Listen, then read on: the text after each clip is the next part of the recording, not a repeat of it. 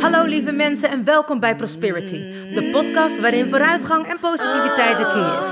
Mijn naam is Peggy Sandaal en via deze podcast wil ik dingen met jullie delen, verbinden, motiveren en inspireren. Als het soms te diep gaat of te zweverig voor je wordt, dan heb je nu de kans om door te zoeken naar een andere podcast. Still there? Do you want to listen or just don't care? I'm singing my song and talking my talk. Talk away your feeling and walk my walk. I'm here to share, connect and give. All I've got, I call it God's gift. So listen and learn and do what's good for you. I have no expectations, but I share, care and give. My love to you. Hey, wat super! Je bent er nog. Nou, welkom gelijkgestemden. Ik heb er zin in. Let's go! Oh yeah. Hallo lieve mensen. Het is woensdag en dat betekent Wednesday Podcast Day. Het is inmiddels alweer een week geleden dat ik tegen jullie heb mogen kletsen. En daarom kan ik natuurlijk niet wachten om te beginnen. Maar voordat ik begin wil ik iedereen weer van harte welkom heten. De mensen die er voor het eerst zijn, welkom bij Prosperity. En voor de mensen die er altijd zijn, natuurlijk te gek dat je er weer bent en weer luistert. De podcast is te beluisteren op Spotify, SoundCloud en iTunes. En ik vraag altijd voor de mensen die er voor het eerst zijn, of dat je de podcast wilt delen, liken, opslaan of een berichtje achter wil laten, zodat de podcast in ranking beter gevonden wordt. En dit is eigenlijk wat ik nu al een tijdje doe, omdat ik heel graag wil dat de podcast echt een enorm ripple effect creëert, zodat meer mensen de podcast kunnen beluisteren. Want ik geloof namelijk in sharing is caring. En ik krijg weer steeds meer mooie en lieve berichten van mensen die er voor het eerst zijn, die voor het eerst luisteren. En die me dat ook mededelen via WhatsApp, Facebook, Instagram, nou allerlei DM'tjes. Dus dank jullie wel daarvoor. Dat is echt te gek. En dat jullie zo meedenken en alle lieve berichten en de steun die jullie van krijgen. Dit is echt waarom ik dit doe. Om te zorgen dat je je niet alleen voelt. Wat ik al zei, sharing is caring. En delen, inspireren, motiveren. Alles wat je maar voor licht mag krijgen van de podcast, dat wil ik jullie geven. En ik heb het al een tijdje niet gevraagd. Maar gisteren heb ik bijvoorbeeld een oproepje gedaan via Instagram voor onderwerpen. Dat vroeg ik jullie natuurlijk in het begin altijd. En het is er even doorheen geschoten of gevlogen of nou ja, gewoon niet meer gedaan dus. Maar ik vroeg me dus af, als je een onderwerp hebt waarover je meer zou willen weten. Of waarover ik mijn mening geef of ik mijn visie erover geef, dan stuur me in ieder geval zeker een DM, een WhatsApp of laat me weten op welke manier dan ook. Je kan natuurlijk ook altijd naar de Prosperity website gaan. Dat is www.prosperity.nu en daar kun je altijd een berichtje achterlaten. En dan reageer ik natuurlijk zo snel mogelijk. Dus jongens, als jullie er klaar voor zijn, zeg ik, ik ben klaar geboren, dus let's go! Zo, nou er is weer een mooie week voorbij en het gaat goed. Ik zit lekker in de flow en ik heb alles weer onder controle. Althans, controle bestaat natuurlijk eigenlijk niet, hè. Dat is maar een soort van illusie. Laat ik zo zeggen, de drukte is er weer en daar gedij ik eigenlijk wel heel erg goed op. Ik moet eerlijk bekennen dat tijdens de corona natuurlijk alles in veel rustiger tempo is gegaan, waardoor we allemaal in de vertraging hebben gezeten. Of misschien niet allemaal, maar in ieder geval ook wel een stukje naar binnen zijn gegaan. Althans, ik wel.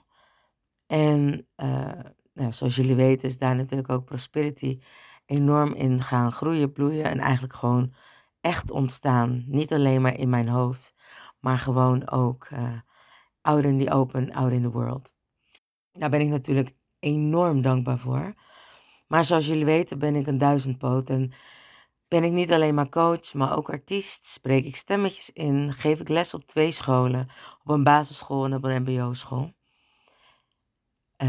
Wat doe ik nog meer? Oh ja, ik heb 3 opleidingen op het moment waar ik mee bezig ben.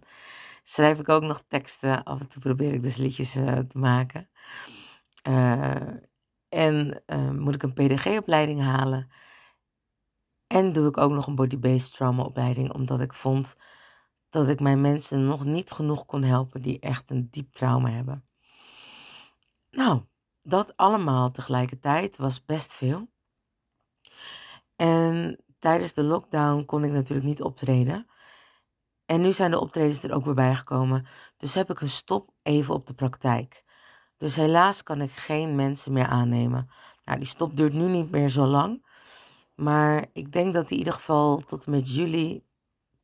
Ik zei na mei, maar tot en met juli, augustus wil ik het toch nog even rustig aandoen. En wil ik alle mensen die bij mij zitten in ieder geval nog zoveel mogelijk de juiste aandacht en tijd geven. De trajecten die ik nu voornamelijk doe is dat je gewoon bij mij bent. En ineens in de zoveel tijd heb je een sessie. En daarna heb je wekelijks gewoon contact met mij. En omdat ik geloof in kwaliteit en niet in kwantiteit, wil ik dus daarom even deze mensen gewoon zo goed mogelijk nog kunnen behandelen. Totdat er weer wat mensen klaar zijn met behandelingen. En dan kan ik weer nieuwe mensen aannemen. Nou, mijn excuses daarvoor, als jullie hulp nodig hebben, bel me zeker. Want ik heb hele goede collega's waar ik jullie anders naar door kan verwijzen. En anders... kan ik jullie zeker wel tips geven. Dus dat is niet het probleem. Maar ik kan je niet meer in het traject nemen. Mijn excuses daarvoor. Maar alles heeft een reden. En ik moet ook even... als ik mensen leer grenzen aan te geven... moet ik ook mijn eigen grens heel goed en duidelijk bepalen.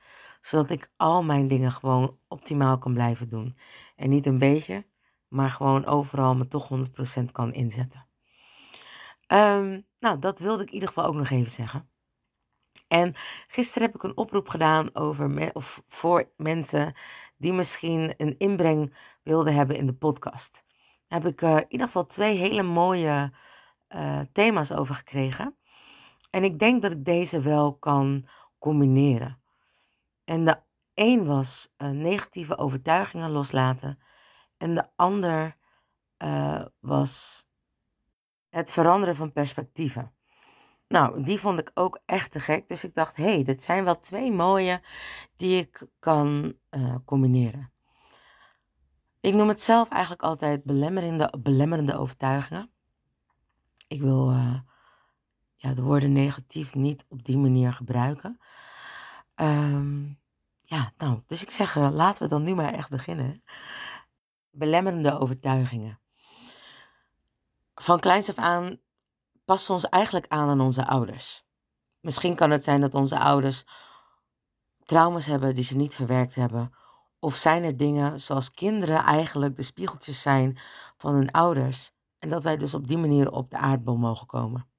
Soms zijn we gewoon te gierig om te wachten met het aardse leven te kunnen leven.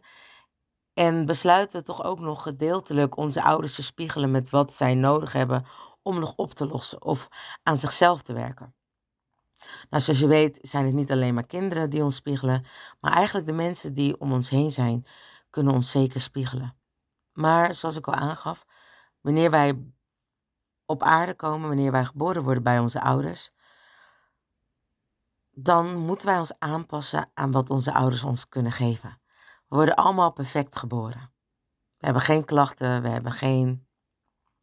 tenzij we daarvoor gekozen hebben. De uitzondering even daar gelaten. En dat is ook dan nog vaak om lessen te leren. Of misschien om karma in te lossen. Wat je hebt gevraagd in het licht. Of wat je in een vorig leven hebt meegemaakt.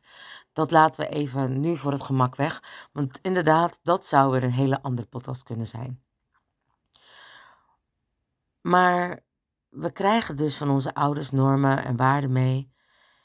En worden opgevoed ook met mensen die om ons heen zijn. En daar leren we als kleine kinderen heel veel van. We worden natuurlijk niet voor niets met apen vergeleken. Omdat de bonobo-apen en de chimpansees het meest op ons lijken. de jonge bonobootjes en chimpansees. De eerste 2 levensjaren lijken eigenlijk echt sprekend op die van baby's, van mensenjaren. We exploreren de omgeving en ons milieu precies op dezelfde manier. Met kruipen, alles in ons mond steken. Dat is hoe we natuurlijk alles erkennen, leren en zien, horen, voelen, ruiken, proeven.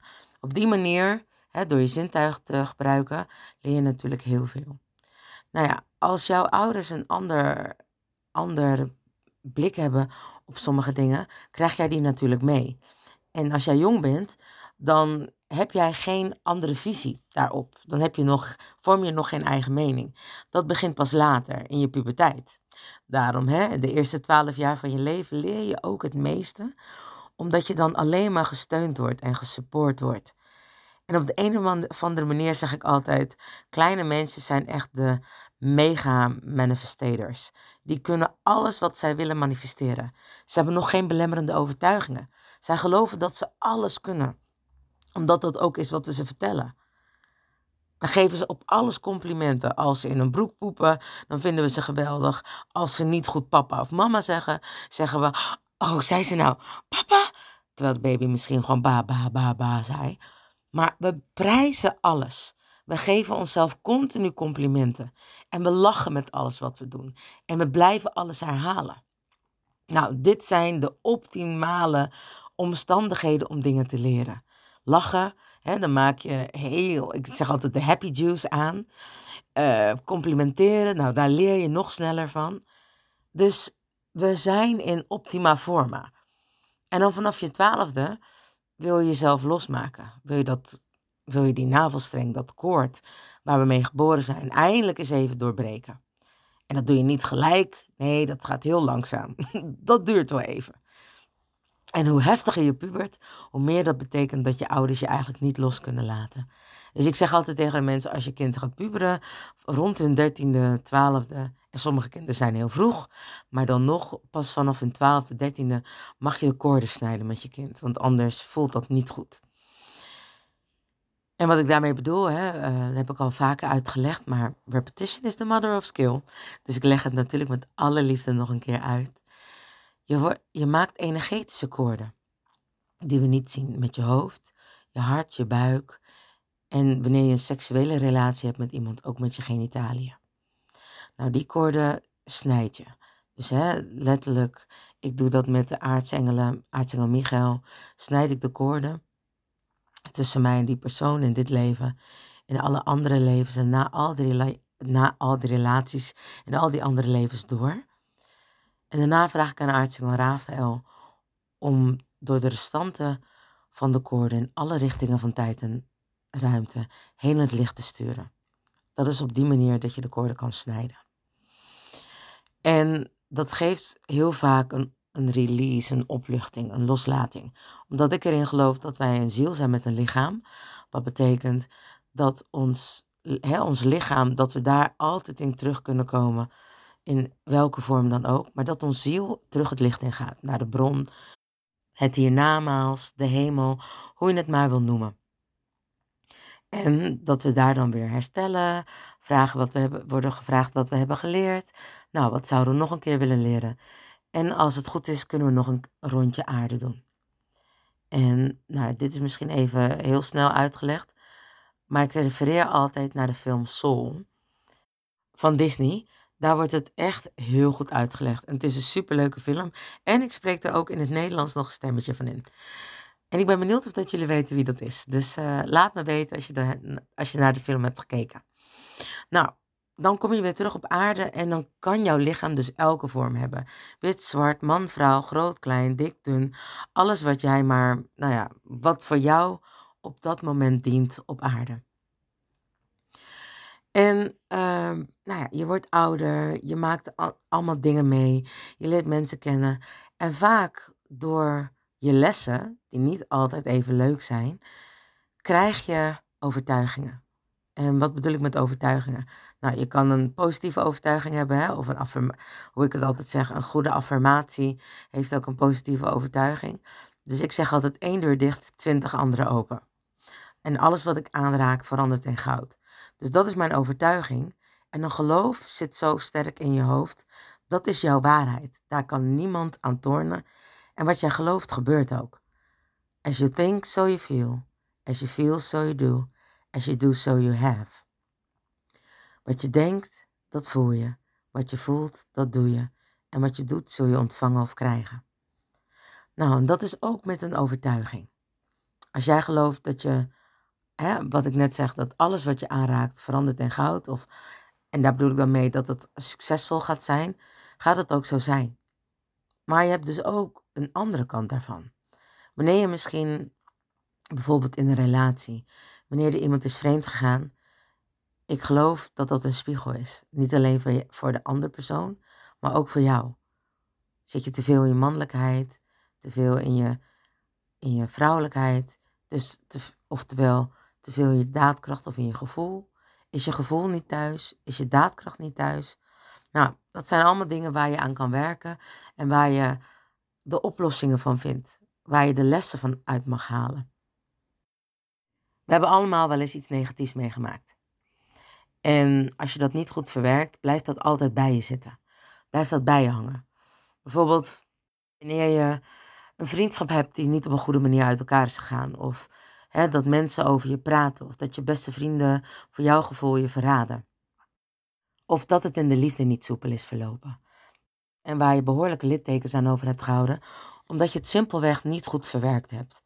Of helemaal niet verwerkt hebt. Dan kan een overtuiging zijn dat liefde niet voor jou is weggelegd.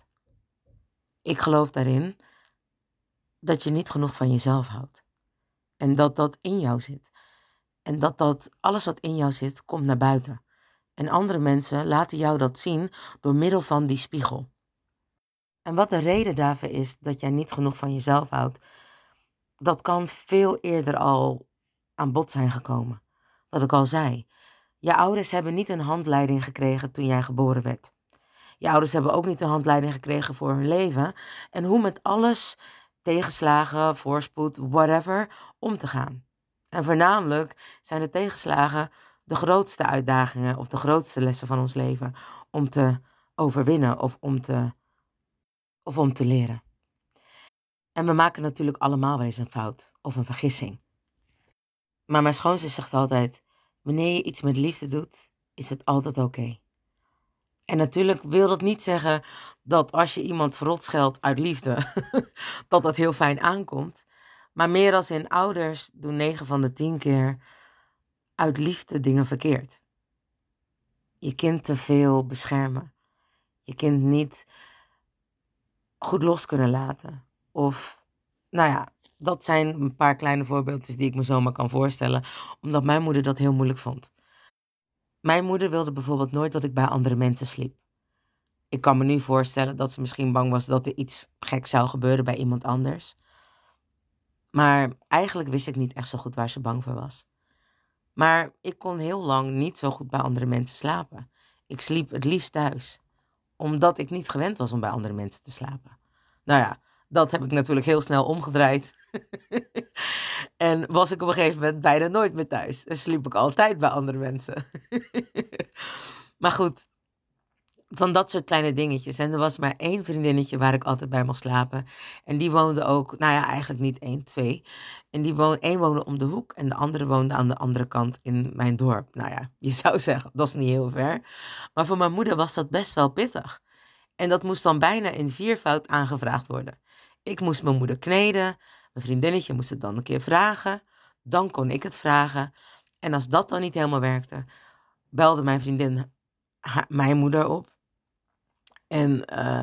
En soms was het dan nog een groter geschut. Dan kwam haar moeder langs en dan bracht ze een wijntje mee. Of dan ging ze gezellig doen. En daarna een paar wijntjes en mijn moeder kon hem lekker wegtikken. Dan was het oké als ik meeging. Maar goed, bedoel, dat was een behoorlijke knedingsfase voordat dat dan mocht, zeg maar. Dus je kan je voorstellen dat ik daar bijvoorbeeld een belemmerende overtuiging van zou hebben overgehouden. Of aan hebben overgehouden. Dat ik nooit goed bij andere mensen kon slapen. Of ook nooit goed in een hotel kon slapen. Nou ja, als je artiest bent en je gaat op tour, dan leer je wel om goed te slapen. Dan leer je eigenlijk wel overal je plekje te maken. Ik bedoel, ik kan nu overal zo goed slapen dat ik zelfs staand kan slapen. Dus dat is snel opgelost. Maar terug naar bijvoorbeeld relaties waarin je heel erg veel pijn gedaan bent. Als je dat niet verwerkt, dan snap ik dat je bang bent om een relatie aan te gaan. Maar wat ik al zei, ik geloof erin dat wat in jou zit naar buiten komt. En dat andere mensen dat aan jou laten zien. Waar je nog aan mag werken. Tijdens de opleiding van Effortless Coaching heb ik inderdaad ook een stuk belemmerende overtuigingen geleerd te behandelen. Nou, daar hadden we een aantal vragen voor. En ik kan natuurlijk niet alles neerleggen. Maar wat je zelf altijd kan afvragen wanneer je die vraag hebt van... Stel, niemand houdt van mij. Of ik ben slecht in de relaties. Dan kun je als eerste afvragen, is dat zo? Nou, het antwoord zal gelijk zijn ja. Kun je dat 100% zeker weten? Nee. Nou, kun je een voorbeeld geven in waar het wel zo is? Kun je ook een voorbeeld geven in waar het niet zo is? Nou, en zo kun je eigenlijk nog wel doorgaan. En ik zou zeggen, kom vooral naar jullie bij me langs. Als je daar last van hebt of bel me. Want op zich zijn dit niet hele lange dingen om te doen. En het mooie van deze vraagstellingen is dat je op een gegeven moment eigenlijk... Er zijn een 5 aantal vragen die je zelf in het begin moet stellen. En daarna komen pas deze vraag van, is het waar? Is het echt waar? Kun je dat zeker weten? Dan loop je al klem. Je lult jezelf letterlijk klem, om op z'n Rotterdamse even te zeggen. En dat is heel vervelend, want uiteindelijk is het niet waar. Uiteindelijk ligt het bij jou. Alles wat wij in het leven meemaken, ligt bij onszelf. Alle antwoorden liggen in onszelf. Alle problemen creëren we zelf. Alle obstakels overwinnen we ook zelf. En alles wat we niet begrijpen, de antwoorden, nogmaals, zitten ook in onszelf. Alleen hebben wij het idee dat we afhankelijk zijn van andere mensen. Natuurlijk, je leert met elkaar. Je leert van elkaar. Daarom zijn de mensen om je heen ook jouw spiegels. Maar als jij de spiegel niet durft aan te kijken, dan ga je hem ook niet verwerken. Dan ga je hem ook niet begrijpen en dan ga je hem ook niet kunnen oplossen. En het mooie daarvan is dat als je het op deze manier kan zien, gelijk een shift kan maken van jouw waarheid. Dus dat op een andere manier kan zien. Er zijn altijd 2 kanten. Net zoals dat er een ruzie is, is niet altijd maar 1 iemand schuldig of heeft 1 iemand maar gelijk. Het is ergens uit ontstaan. Het is niet voor niets dat politieagenten in een onderzoek altijd meerdere mensen willen horen, omdat iedereen altijd een ander perspectief heeft op wat er is gebeurd. Het is hetzelfde als dat je samen uit één gezin komt. En nou ja, je ziet het al soms bij broers. Ik zie het bij mijn man bijvoorbeeld. Mijn man en zijn broer hebben totaal andere overtuigingen. Maar ze komen uit hetzelfde gezin. Hebben een totaal andere kijk op het leven. Ze komen uit hetzelfde gezin en je zou zeggen ze hebben dezelfde opvoeding gehad. En dat laatste is natuurlijk een vraag. Is dat zo? Zijn broer is ouder. Iedereen weet dat bij het eerste kind altijd alles nieuw is. En met je tweede kind ben je dan alvast wat makkelijker. En met je derde kind nou is het hek van de dam. Of laten we zeggen met het laatste kind, die wordt meestal het meest verwend. Wordt meestal opgevoed ook door de broers en zussen. En ouders zijn daar veel... relaxen mee.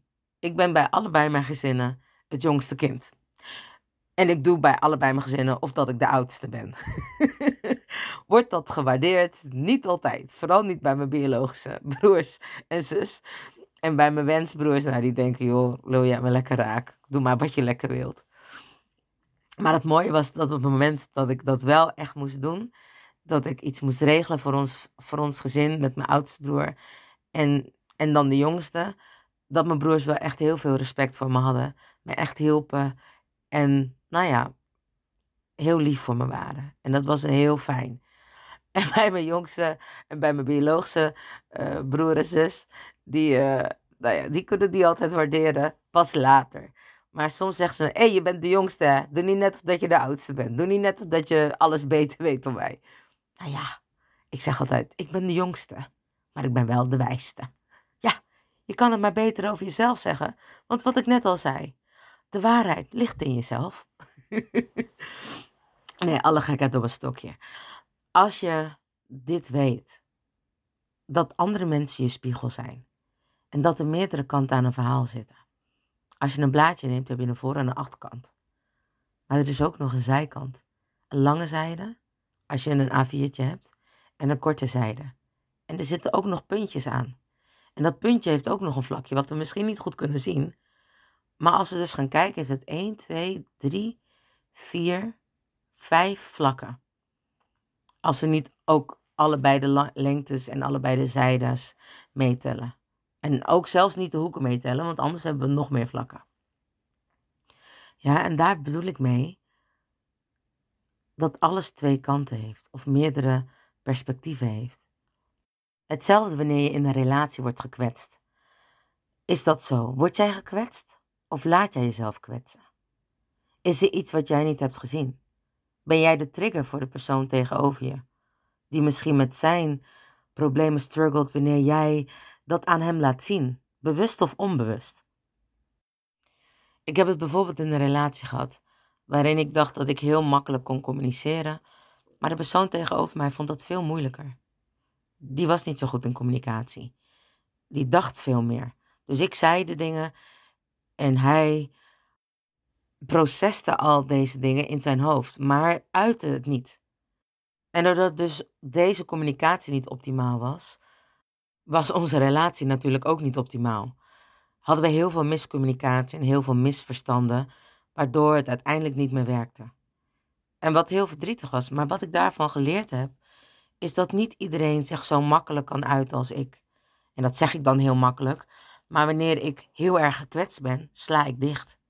Kan ik ook niet goed praten. Of word ik heel boos en ga ik schelden. Of ik loop weg. Het is maar net wie er tegenover me staat. Want met iedereen heb je een andere communicatie. Iedereen laat iets anders aan jou zien. Maar wanneer je ervoor open staat. Ik zeg altijd, het is niet erg als je wegloopt of als je dichtslaat. Ik zeg dan vaak, probeer 2 zinnen te onthouden. Die voor jou zorgen dat de communicatie op een later moment weer door kan gaan.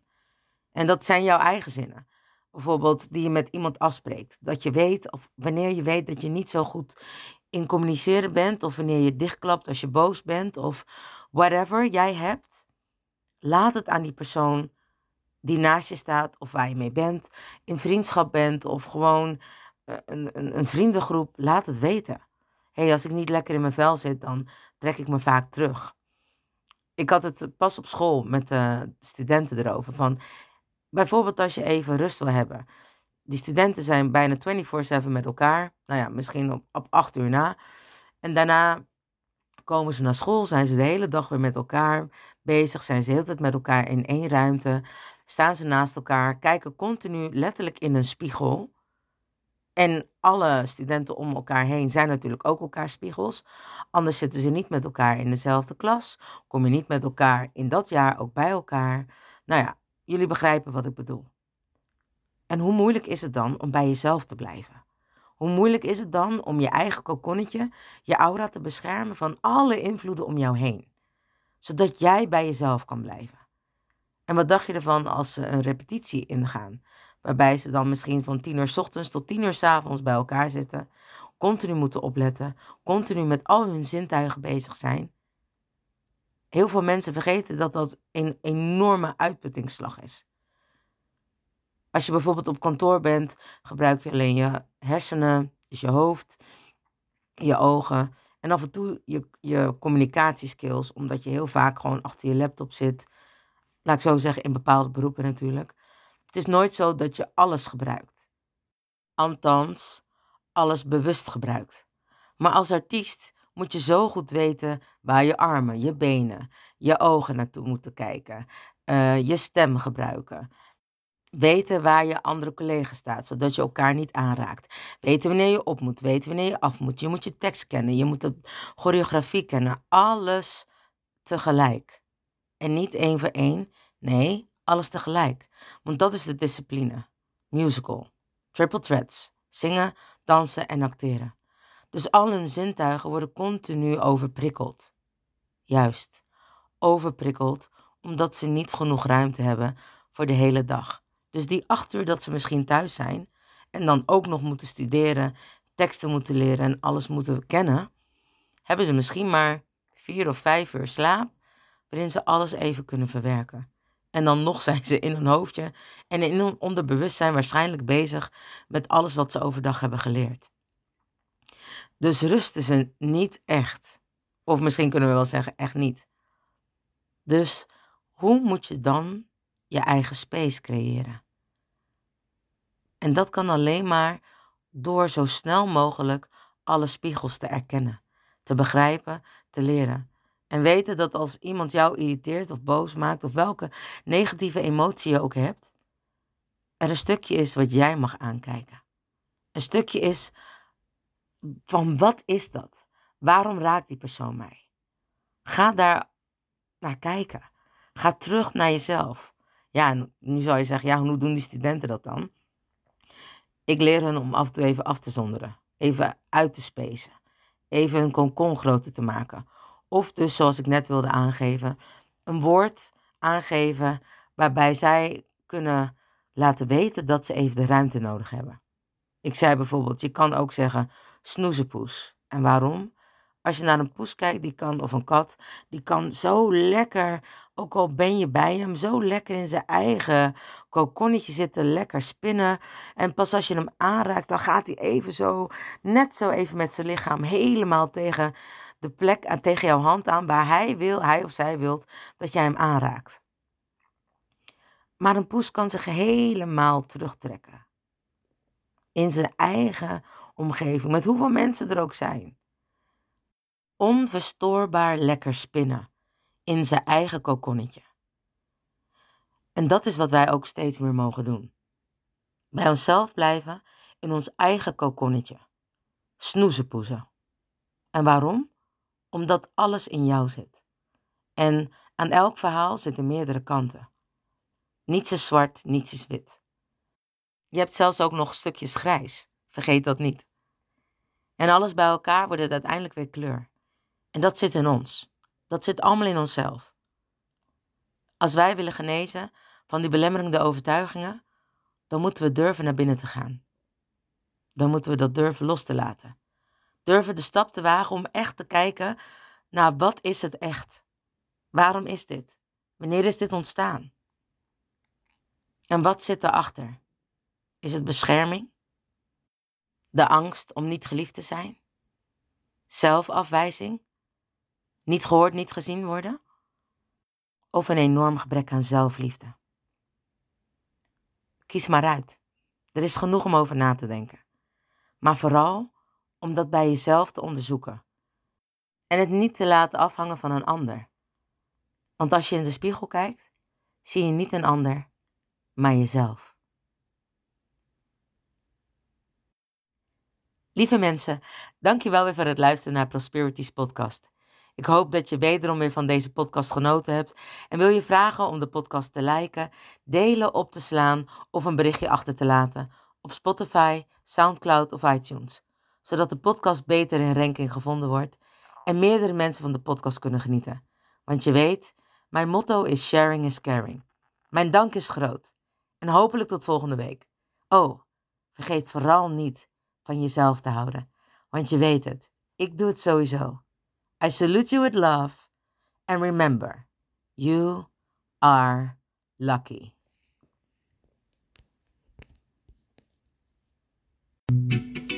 Lieve mensen, bedankt voor het luisteren naar Prosperity, de podcast met vooruitgang en positiviteit als de key. Heb je iets aan deze podcastaflevering gehad? Of denk je, ik ken vast iemand die hier iets aan heeft? Deel dan alsjeblieft de podcast, want ik geloof in sharing is caring. Ben je geïnspireerd en of gemotiveerd? Tag me dan met een screenshot via Instagram, deel het op je story of andere social media. Vergeet me niet te volgen, zodat je op de hoogte blijft van alle podcastafleveringen.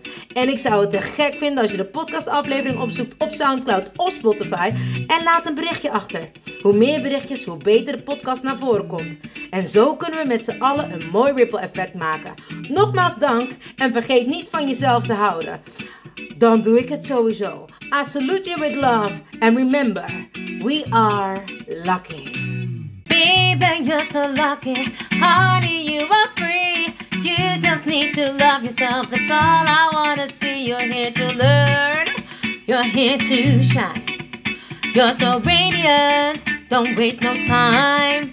Don't let nobody tell you what to do. 'Cause you are perfectly fine, and that's the truth.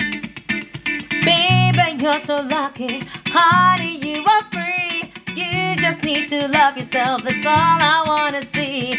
Baby, you're so lucky. Honey, you are free. You just need to love yourself. That's all I wanna see. Baby, you're so lucky, lucky, lucky.